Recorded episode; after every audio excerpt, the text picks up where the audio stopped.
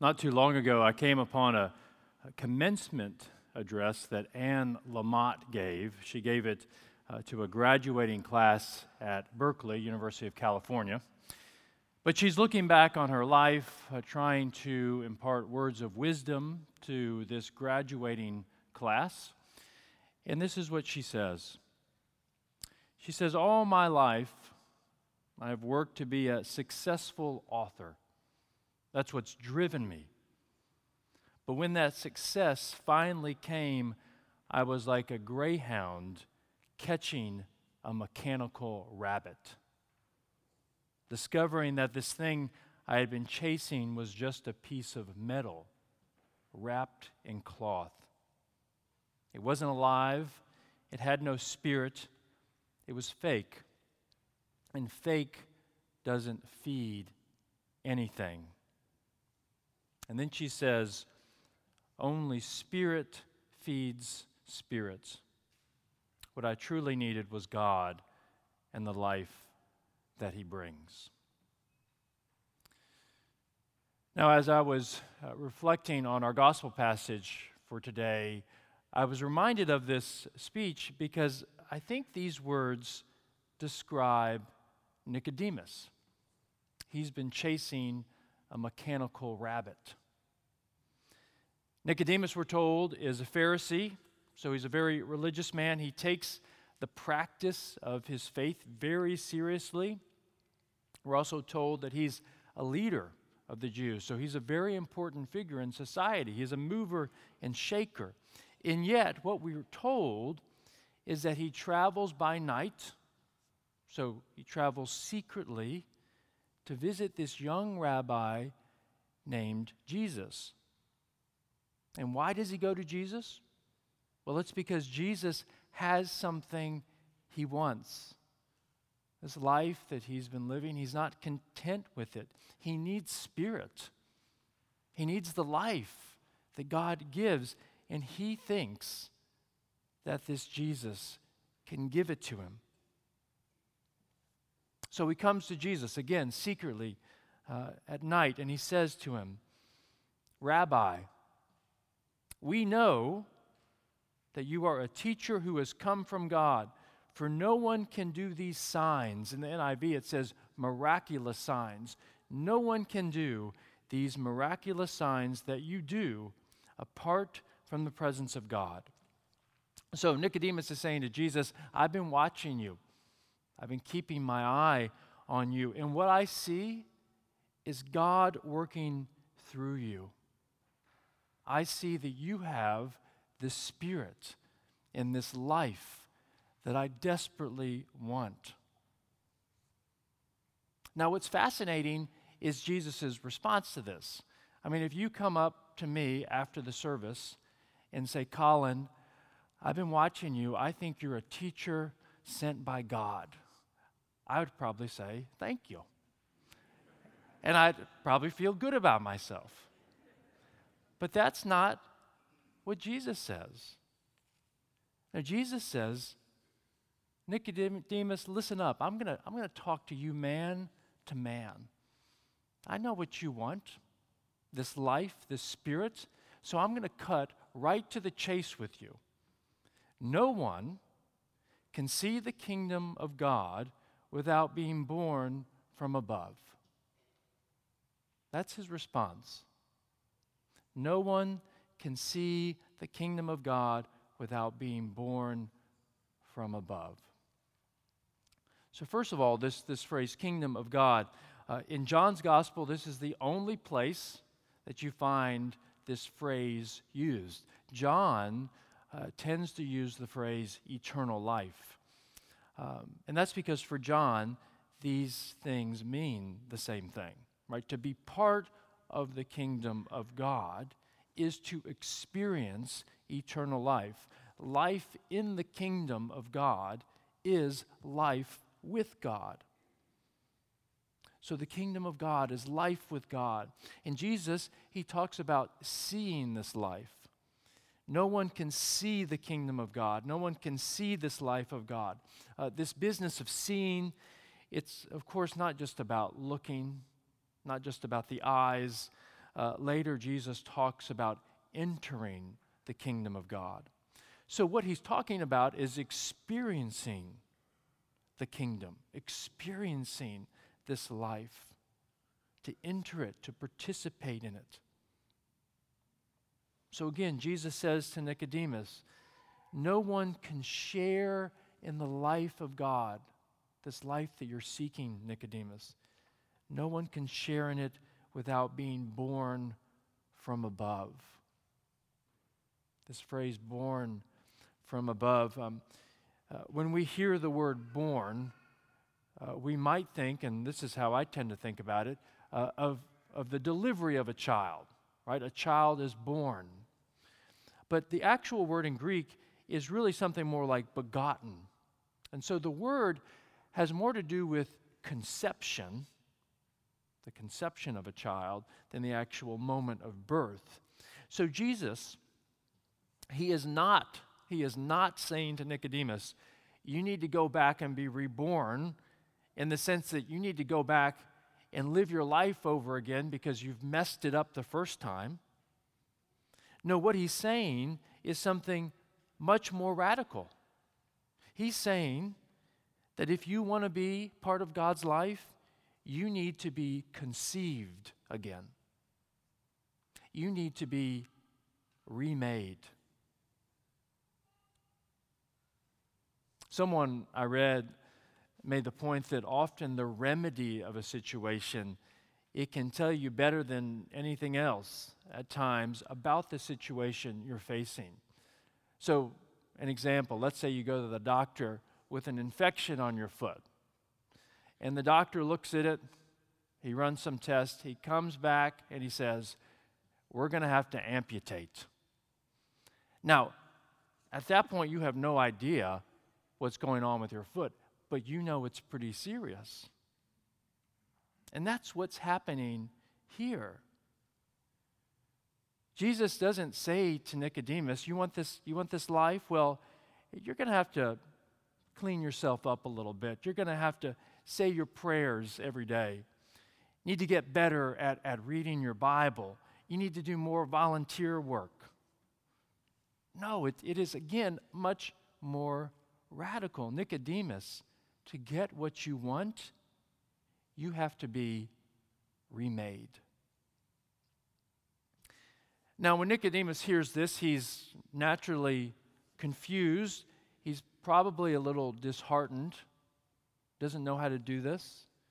And so that's the question he asks How is this possible? How can one be remade? And then Jesus answers him, and, and it's, a, it's a rather long answer. He's, he says a lot of things. Uh, but but he, Jesus wraps up his answer uh, by, by saying this, this one thing, which I want to unpack for us or try to this morning, because what I think is there's an invitation, an instruction, but also invitation for us. It's at the end. Jesus says to Nicodemus, just as Moses lifted up the serpent in the wilderness, so must the Son of Man be lifted up, that whoever believes in him may have eternal life. That's how he kind of wraps up his answer to Nicodemus. Just as Moses lifted up the serpent in the wilderness, so must the Son of Man be lifted up, that whoever believes in him may have eternal life.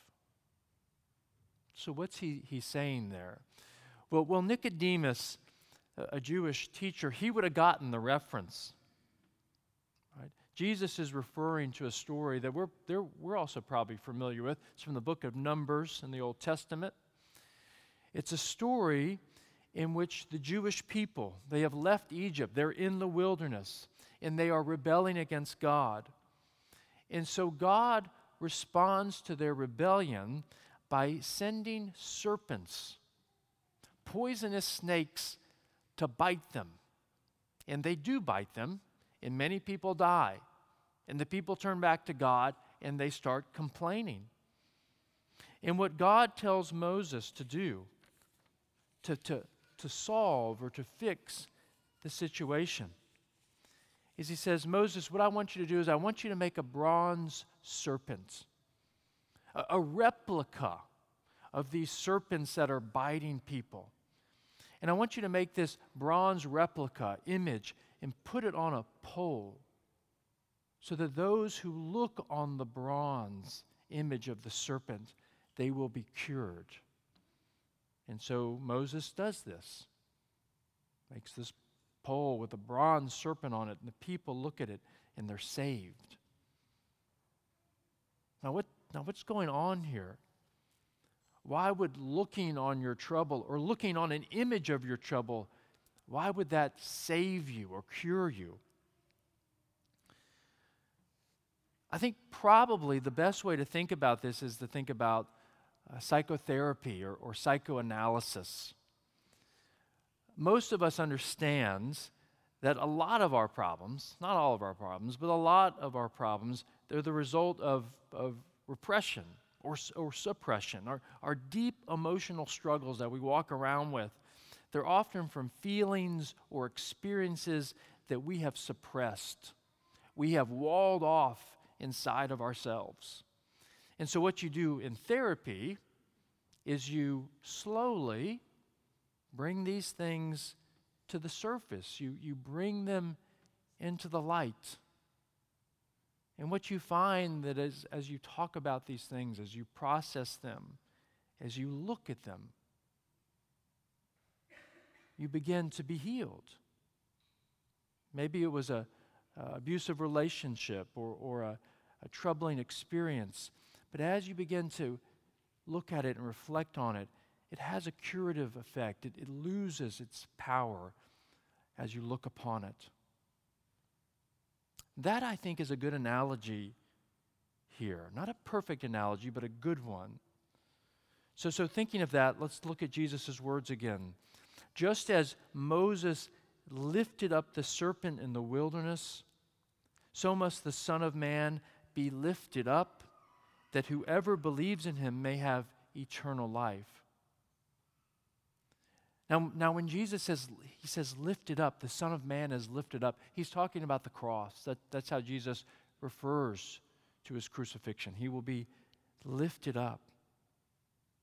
So Jesus is saying that when we look upon the image of the cross, of him crucified, it will bring us into this life. It will change us.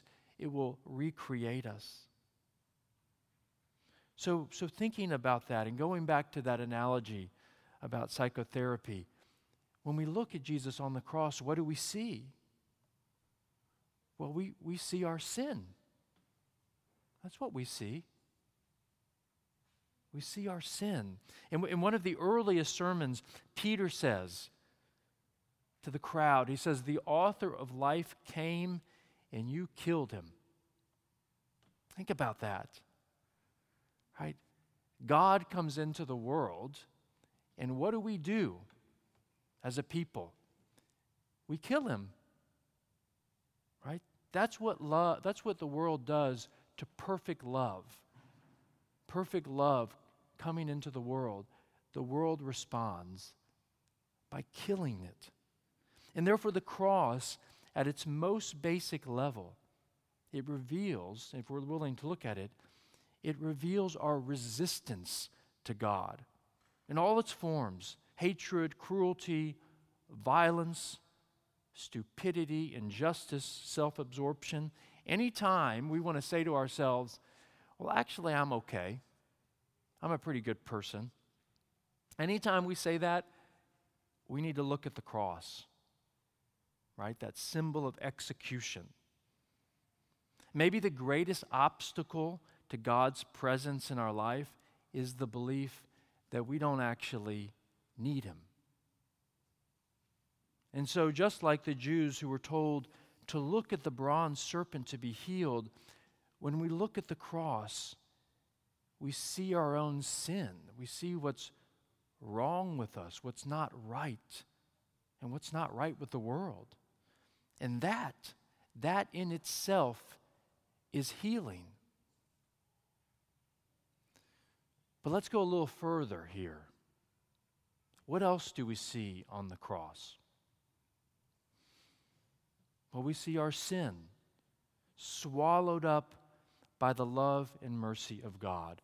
Father, forgive them because they do not know what they are doing. We see Jesus taking on all the hatred, violence, selfishness, even, even the self absorption of the disciples who only care about their own safety. He takes it all on. And he doesn't respond in kind like we do with violence and hatred. No, he responds with all this powerful love, this love that is so powerful that it just it just swallows up swallows up the evil that's poured out upon him. I mean, th- that is God's power. This, this, this incredible love that can just swallow up hatred and evil. And so when we look upon the cross, yes, we see our sin, and it is important to see that. But we also see our sin conquered, swallowed up by the love of God. Just as Moses lifted up the serpent in the wilderness, so must the Son of Man be lifted up, that whoever believes in, believes in him may have eternal life. Jesus is telling us that we're to look upon the cross and we are to believe. And that word believe, it means trust, it means reliance, it means putting your confidence in Him. And so when I put my trust in the God who became flesh, when I put my trust in Christ crucified, when I put my trust in Christ who reveals to me my sin, and at the same time, the depth of God's love, when I look at the Son of Man lifted up like the bronze serpent in the wilderness, when that happens, something changes in me. I become open to God and open to the life that He wants to give me. The God who created all things, He recreates my heart for Him. And so Jesus says to Nicodemus, My brother, no one can see the kingdom of God without being born from above. Amen.